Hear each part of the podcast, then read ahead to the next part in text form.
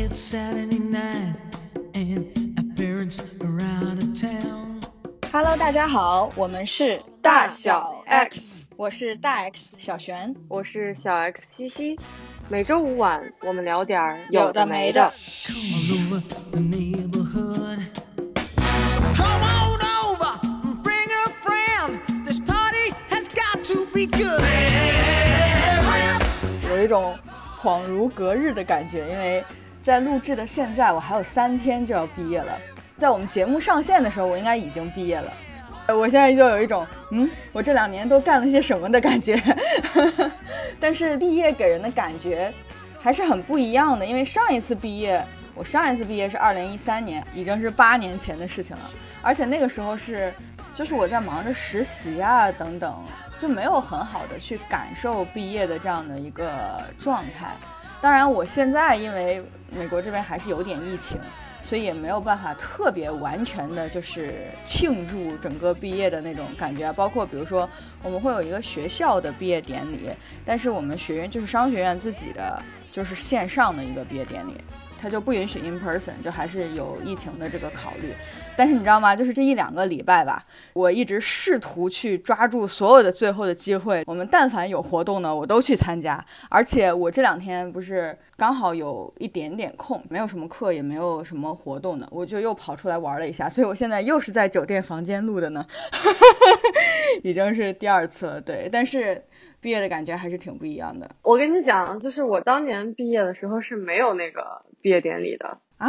为什么？因为我是预先毕业，我是提早了毕业嘛。按理说，我应该是就跟你一样，对我是五月份在美国是五月份嘛，但是我是提前了半年，哦，然后你就回国了。对我就赶着回国嘛，然后我就没有任何毕业典礼，但实际上是有毕业典礼，实际上是有的只不过你没有参加，对吧？对，所以人生一大遗憾。对我感觉毕业典礼还是一个特别有仪式感的这样的一个事。我觉得其实对我来说，我想要去参加的最大的一个意义，其实是在和同学们聚在一起，就大家可以作为一个 last day，然后闹一闹啊，聊一聊啊。reunion 吗？对对对，所以那个我主要是冲着这个去参加的，因为其实就怎么说呢，这种学校级的毕业典礼。就是它的内容啊，其实我觉得关系不大，我没有特别大的感觉啊，说实话，我不知道是因为我现在年龄大了，还是说因为 MBA 不是本科，就是上本科的时候，我是很有那种学校的那种 community 的那种意识哦，我是这个学校的学生，然后我参加这个学校的毕业典礼，我就特别有一种感觉，我甚至不知道该形容那是一种什么样的感觉，荣誉感吧，也可能是，但是现在我。对于学校没有很强烈的这样的感觉，我对于商学院是有的。我不知道这是本科生和研究生的区别，还是我自己年龄上的区别。但是我对于整个校级的这种感觉是比较淡的。那只是说我们没有一个学院的毕业典礼，所以我就去参加一下学校的毕业典礼，因为我的绝大部分同学也都会去。那这样我们还是可以一个比较正式的机会聚在一起哦，你知道吗？但是实际上在毕业典礼之前这一周，我们有各种各样的 party，各种各样的就是 聚在一起的机会。但你都不在啊。不是，就是这两天刚好没有，我们基本上都是在后半周，比如上一周的后半周，我就参加了好几个，这周的后半周就又有好几个。大家聚在一起的这样的，可能是大型的或者是小型的这样的聚会，就是大家也是非常的抓紧时间。要聚在一起，因为毕业之后可能很多人一下子就走了，就不在这个地方了。哎，那你们毕业典礼有没有，比如说很知名的人有 speech 吗？哇，你别提了，就是你知道这个事儿有多搞笑？就是本来的时候，我们学校宣布我们的这个 speaker 的时候，我们还很兴奋，结果定睛一看，这个 speaker 是线上给我们 speak。我们请了 Dr. Fauci 来给我们做毕业的 speech，谁？就是美国最著名的那个疫情期间的那个抗议吗？Dr. Fauci，对，因为我们学校的 healthcare 也是特别强嘛，我觉得可能跟这个相关啊。反正就请他来给我们做这个 speech，然后大家就都很兴奋，因为他就是我觉得在美国的 reputation 非常非常高吧。我也觉得如果在 前总统的带领下还没有崩得一塌糊涂，他还是起到了一定的作用的。但是可能也是因为疫情的原因吧。对，他是线上给我们致辞，然后我们就觉得啊、好搞笑，我们终于有了一个线下的毕业典礼，结果找一个人来线上致辞，也不知道学校是怎么想的，但可能他们也已经尽力了吧。但这样可能时间成本比较低。对啊，对啊，他现在非常非常，他是拜登上台了之后，他一下子又重，因为之前的时候，就是因为他和 Trump 的在疫情方面的意见不合，就是 Doctor Fauci 是专业的科学的那个那一方嘛，那肯定在上一届政府那里结果就不是很好，后来他就被各种被甩锅，被 Trump 甩锅，说是他的问题，就最后搞得还挺惨的。但是拜登上台之后，直接就又把他重新任命成了就是整个。关于疫情相关的一个顾问吧，所以他就又忙起来了。哎，是因为你们学校在公共卫生这个方面做的比较好，所以才请他吗？是的，他并不是我们校友，我反复确认他不是我们的校友，所以肯定是因为这个，因为我们学校的 healthcare 就是一个应该是第一的一个专业吧。嗯，是 healthcare 还是 public health？就公共卫生什么？细分我不懂哎。我只知道 healthcare，再细我就不知道了。我没有看过，就是具体怎么样。但整个 healthcare 这个领域，我们学校都很强吧？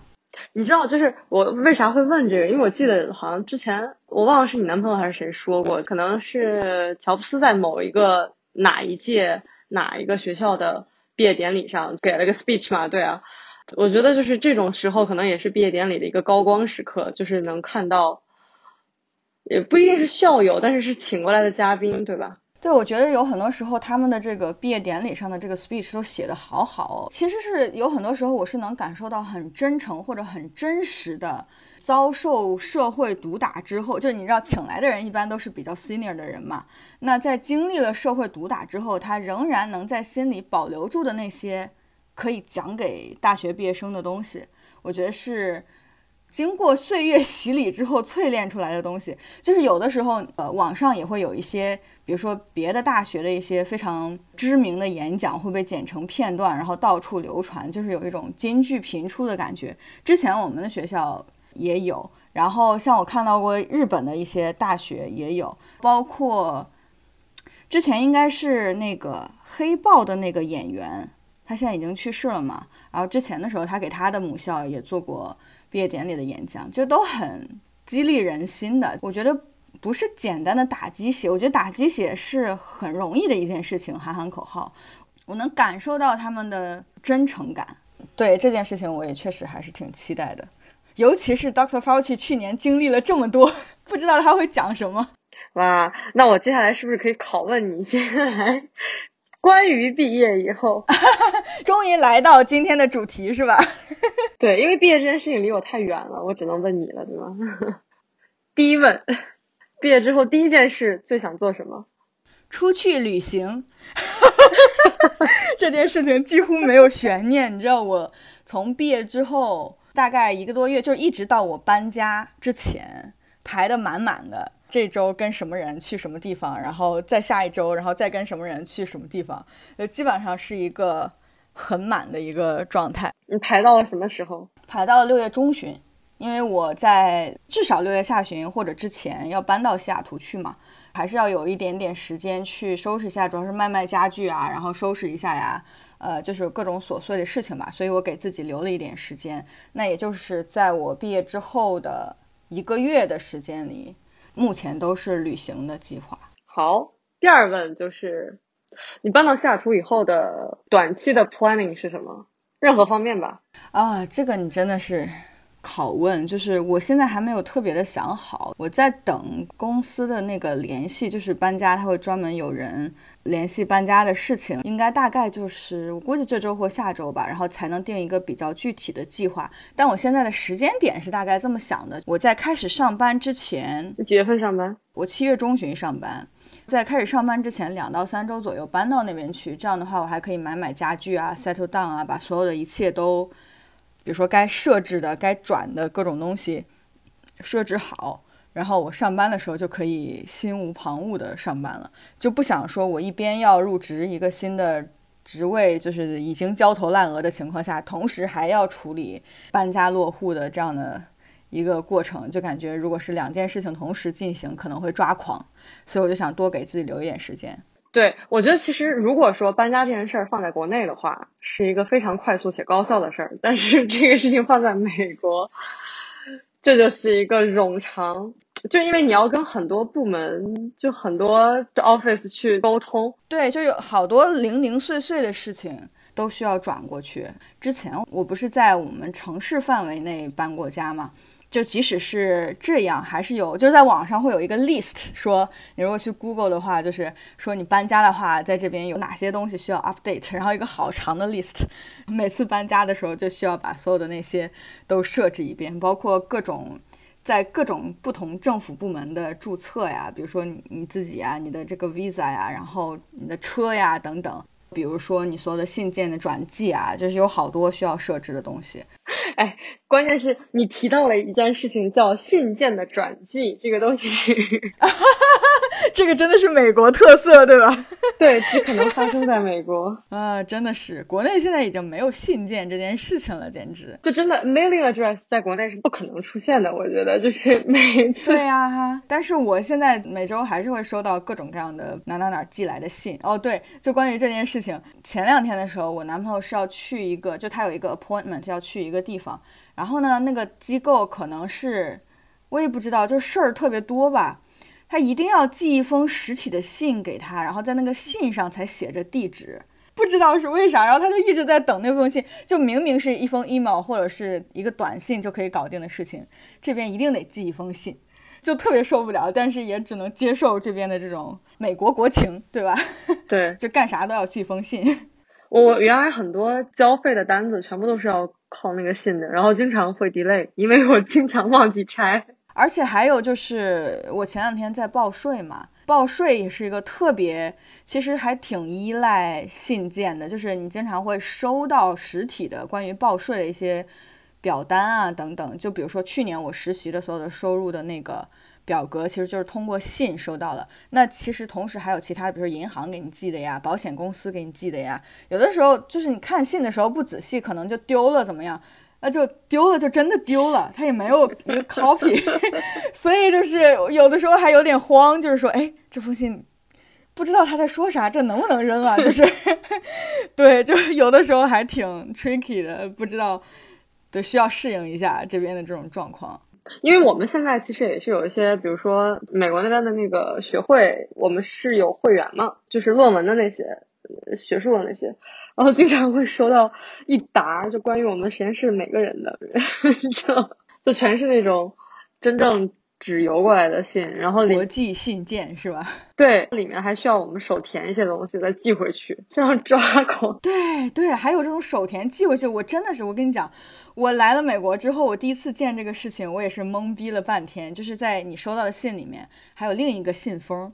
然后你要填好那个你收到的这个信里面的一个表，或者是签一个什么字，然后装在他给你的那个信封里，再寄回去。就我觉得这种操作也真的是 digitalization 啊，就是能不能进步一点啊？数字化在美国还是 也只存在于更商业的领域啊，真的是，我觉得尤其是在基础服务等这些方面，真的是好差哟。也就一些最前沿的一些，就是很多商业领域其实也挺落后的。我觉得只有在一些，比如说科技公司或者是电商，大概可能也就是这两个领域，这个数字化做的比较好。其他真的都还有好多那种零售商给你寄那种纸质的广告啊。然后 我想说，浪费资源。哭胖，哎，你有没有收到过很多哭胖？对啊，有啊有啊，就是直接寄到你邮箱里的各种纸质的 coupon，结果呢，他还是去引领你上到一个什么网站上去 apply 这个 coupon。我就想说，你能不能直接用 digital marketing 啊？就是你知道，我作为一个做 marketing 的人，我就想说，当然我也可以理解，因为美国这边有蛮多人，就是还是很普通的人，还是很依赖信件这种方式的。但其实我我 Gmail 里面经常收到，比如说 Macy's 美国所有的电商平台，我还是会收到一些 discount。它肯定是会有这个途径的，就像你在国内的，你只要是注册的东西，你都会收到邮件里的这个 discount。我觉得这边的就有一个 omni marketing 的这样的一个概念，其实就是多渠道怎么让就是消费者是如何在多渠道之间转化的。我觉得，比如说国内的这个 omni marketing 主要是。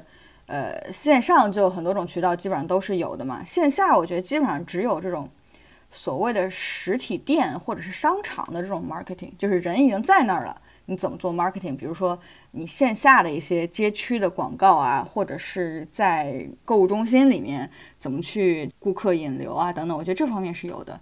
但是线下的纸质的 marketing 已经完全没有了。我觉得在国内这么多年，我们已经没有感受到过了。但是在美国这边，这仍旧还是一个很重要的 marketing 的渠道，尤其是对一些比较 local 的那种零售商来说，是个很重要的渠道。我们是如何从毕业聊到了 marketing？我们俩我们经常这样了，对对吧？聊着聊着对对对就聊错了。我是刚想说，比如说我们刚刚聊的这些，其实对我来讲是存在于我的回忆里面，至少是七八年以前的，但现在依然存在，就说明是的，依然存在。就是它的发展很缓慢嘛，对吗？我觉得是这样。美国其实，我觉得这几年啊，可能在某一些商业的运营上，中国是发展更快的。我们能看到这种变化。整体来讲，我的感受是这样的，就是美国的头部发展的很快。这个头部是指的是前沿去探索、去 explore 新的东西的这种方面。就比如说，不管是在科技龙头大公司，对，在科技领域啊，在什么健康领域啊等等，就各种领域吧。其实他们在前面的人走的真的很超前，是世界超前的这样的一个水平。但它后面的这个尾巴特别长，特别慢，就是它不像中国，就好像一夜之间也没有一夜之间了，几年之间就完成了整个数字化的转换。你哪怕去到一个山沟沟里，大家都在用智能手机，都在扫二维码，对吧？这是一个很快的，就是全民一下就转换到另一个状态里了。但是在美国，你想把所有人都转化过来，是一个特别特别慢的事情。这个尾部的这些用户或者是 customer 吧。它会变化的非常非常慢，所以它这种多渠道并存的这样的，或者是多种状态运营状态并存的这样的一个状况，还是非常常见的，而且可能会持续比较长的时间。嗯，而且我确实是觉得那边现在就大家接受这个，因为本来对信息的这个保护的就是这种隐私的意识比较强，所以也没有特别想要或者是说给予对这方面的追求。我觉得是。可能他们对变化更敏感一点，或者说更谨慎一点。就比如说，在国内，就是你看到了一个新的服务能给你带来的便利性，然后直接就去拥抱它了。但是在美国这边，因为声音很多嘛，总会有一部分人，而且是不小的一部分人，会对一些新的变化产生警惕。你要说隐私的保护的话，那只能说在这个新的数字化的时代，人们还没有怎么说呢？完全的接受或者说处理好这个数字时代的隐私是怎么样的？但你说美国隐私就保护的好吗？就好像我今天我 sign up 了一个什么东西，明天我的手机号就会被卖给其他的一个什么公司，我马上就开始收到什么短信、电话之类的。这其实也没有什么这种，比如说各个行业之间或者各个公司之间倒买倒卖数据的这种。情况我也觉得很常见，就好像我一搬家，因为我搬家，我不是要在各个像我们刚刚讲的，要在各个地方去改你的地址啊，然后包括有转寄啊等等。一搬家，各种广告就又来了。然后我每次搬家期间，首先收到的就是一大堆关于搬家的广告，就纸质的广告哦，就说你搬家之后可以有我们的什么什么什么服务。我想说你们都是从哪儿知道的？当然后来也就接受了，就是你的信息其实仍旧是很快就会被。想知道的人知道的，所以你说隐私保护的好吗？我并没有觉得，只不过是数字化的隐私这个方面，可能因为有些人比较警惕，就是没有全部都过来。但是我觉得也是上了这条船就都是这个状况。嗯，我觉得没有，我没有感觉这边什么数字数据隐私就保护的好。我觉得我们时间不多了，然后我我还要 继续，我还要继续继续问关于你。毕业的这个问题，对吧？我们问了短期在西雅图的计划，那么接下来可能问一个比较 tough 的问题，你跟思聪怎么考虑？我觉得首先是我们两个现在的状态是，我们其实都是还在探索人生可能性的一个状态，所以我们也是比较 open to 各种各样的发展的方向。如果说我们俩之间短期的状态就是，你像我是在西雅图工作，他的公司其实是在纽约的，但是他是在家办公。所以目前我们的计划是一起去西雅图，然后那如果等工作有变化，可能是他的工作有变化或者怎么样，我们再考虑。我们也并不是不接受说，比如说不在一个城市一段时间，这都是有可能的。就是还是要看，就怎么说呢？我们俩一直有一个共识，对，就是有一个共识，肯定要先保证自己的发展，要做对自己好的选择。然后我们两个人在讨论说怎么样才怎么样操作是对我们两个更合适的。这基本上解答了我们所有的状态。就是我我们目前就是我们两个的状态也是这样，就是还处在一种我该怎么说啊，游荡的状态。哎，这个词用的不太，我想不出来一个比较准确的词。就是我们现在没有考虑说哦，我要找一个什么地方，然后 settle down 或者。呃，搞一个，比如说未来五年、十年是一个什么样的状态？对我们现在还处在一个比较探索的一个阶段。之前我聊我自己的计划的时候也是嘛，我可能这个 几年换一个地方也是有可能的。所以这个，如果我们去讨论那种特别长远的事情，现在不确定性太多了，那我们现在就只能说，近期我们会一起搬到西雅图，然后之后看工作的状况再说。确实是这样，你也没有办法预测你五年后，万一你那个时候就回来了呢，对吧？对啊，也是有可能的呀，我们也是有可能回国的，所以都不确定。或许我们欧洲相见，对吧？啊，对对对对对，都有可能，都有可能。哎，好诧异，我们两个现在竟然竟然在聊什么欧洲相见？我们明明本来是楼上楼下。对呀。但是我也有一种感觉，就是这个世界上的物理距离，其实我们在感受上是会越来越近的。就即使是你要是搁十年前、二十年前，可能就会觉得咱俩现在的这种物理距离几乎是你可以想的最远的，而且就是有一种中间的这个距离特别远的感觉。但我觉得现在如果不是疫情影响的话，其实就是分分钟的事情，交通的成本也降下来了，你去世界上各种地方的这种难度也都降低了，所以我觉得这种距离上的隔阂就以后不算什么吧。只要没有疫情，都好说。对，其实对我来讲，现在疫情的影响已经很小了，但是对你来说还是依然。但其实对你来说，你想出国玩，现在还是没办法出国玩，对吧？对啊，就从这个角度来讲，还是一样的。对我来说，其实在美国境内，只要我自己好好注意，就是我打完疫苗了嘛，所以只要我遵守各种各样的规范，基本上我还是可以。做我想做的事情的，比如这两周我就一直在玩啊，然后我也可以去餐厅吃饭呀，等等，也可以见人啊，所以就还好。但是出境就不行，对，所以我觉得在这个层面上是差不多的。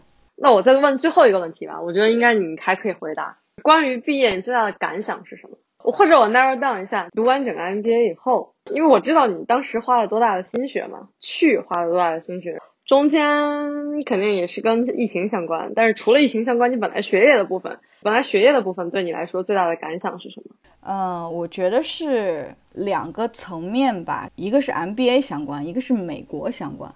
我觉得这两个层面其实对我都很重要，对我的认知都有很大的改观。先说 MBA 的这个角度是。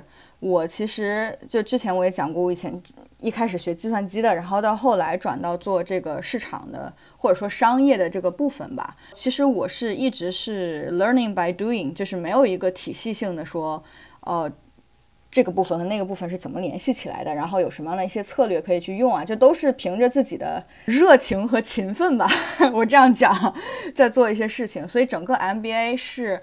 让我对商业体系有了非常完整的了解，就有很多领域之前我是完全空白的。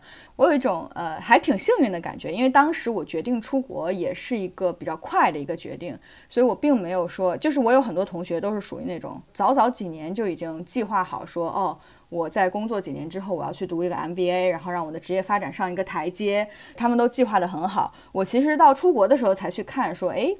那我读一个什么样的专业比较好？我看来看去，感觉 MBA 比较适合我，但是我并对于 MBA 的本质是什么样子，并没有一个完全的了解，没有概念的。对我是来上学了之后才会发现，哦，MBA 跟其他的硕士有如此大的不同，所以我觉得我很幸运，就是 MBA 真的是特别的适合我。我觉得我学到的东西是非常能够帮助我未来的职业发展的。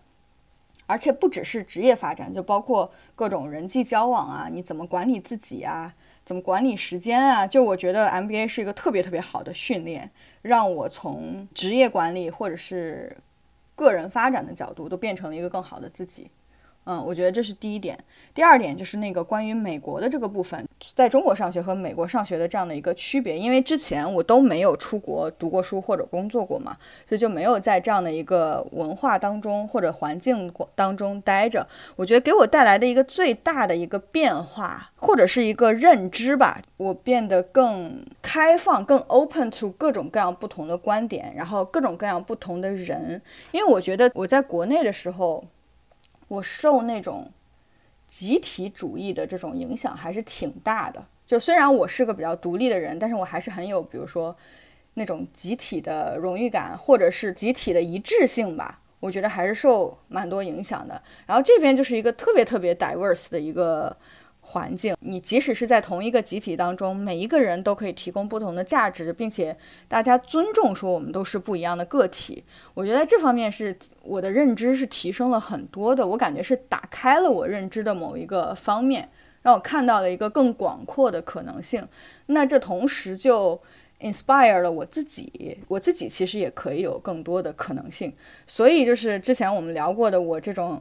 未来的一种人生的期待或者人生的规划，其实是在这两年形成的，是在看到了大家有不同的可能性之后，才想说，哦，原来我也可以这样。我觉得这方面是对我影响特别大的。哦，我前两天还看到我们有一个同学，呃，不是同学，学长，是我上一级的，就我们学校的一个 MBA，他是美国人啊，我就看到他的那个社交网络啊，他前两天发了一个状态，说他今天打卡了人生去过的第一百三十个国家。我就有点 blow my mind，你知道，你就知道吗？就是，请介绍我们认识好吗？对，这两天应该在第一百三十一个了。就是他一直就在路上，然后他的人生目标就是他要走遍世界上的每一个国家。就是你知道，这就提升了我的一个认知，就说哦，我们还可以设定这样的目标。我感觉之前的时候，我的想象都是我走遍每一个大洲就不错了。就这种感觉，但他的目标是要走遍每一个国家，然后他现在已经一百三十多个了，就只剩应该还有，嗯，如果我没记错的话，可能还有六十个左右就完成了，他已经完成了多于三分之二了，所以他就怎么说呢？打开了我对于人生可能性的一个认知啊！我虽然没有想要去打卡每一个国家呀，但是这至少给了我一个 sense，说这是有可能的。那你就不要给自己设限，你也可能做到你觉得很不可能实现的事情，其实是可以实现的。是的，我觉得因为我们在美国读的那个内容不一样嘛，所以 MBA 和我的 Master 是不一样的，那个学习的 learning 是不一样的。关于美国这点，我非常认同。我确实是我身边不同的这些同学之间，或者是老师或者接触到的人当中，他们的想法和观点，我是认识到他们在讲任何自己所有的。天马行空的想法的时候都非常自信，就很包容吧。我觉得学到了比较重要的一些。回来之后，可能前几年我觉得这个影响对我来说没有那么大，就至少对我自己的行为上没有影响特别大。但是这两年我是觉得我开始自我以后，觉得非常爽。嗯嗯嗯，是的，是的。而且我觉得很多这种意识层面的影响是非常长远的，而且它是慢慢在变化的。当你处在这种环境当中一段时间之后，它会。潜移默化的影响你，可能一开始也没有感觉那么深刻。我觉得我最近有一个感觉，就是我在这里待了两年之后，我可能自己没有主动的意识到这件事情，但是当我再回过头去看，比如说国内的一些舆论环境，或者是人们的一种比较普遍的一些想法或者思想的时候，呃，我突然意识到，哎，我的想法很不一样，哎。跟过去就，相当于跟自己过去所待的那个环境去进行对比的时候，才发现自己说，哦，原来我有了这么多的一个变化。对，但它是很慢很慢在发展的，就并不是说，啊，我突然有一天就意识到了很多事情，它是一个很潜移默化的一个过程。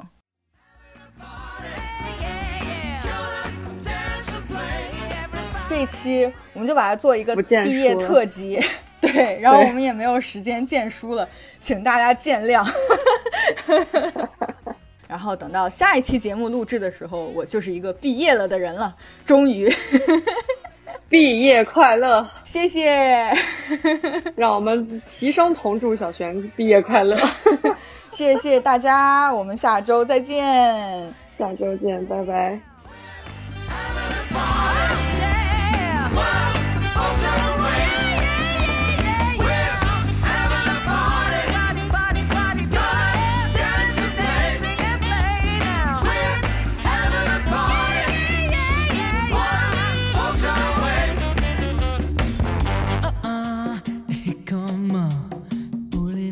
in the drive. Here she comes.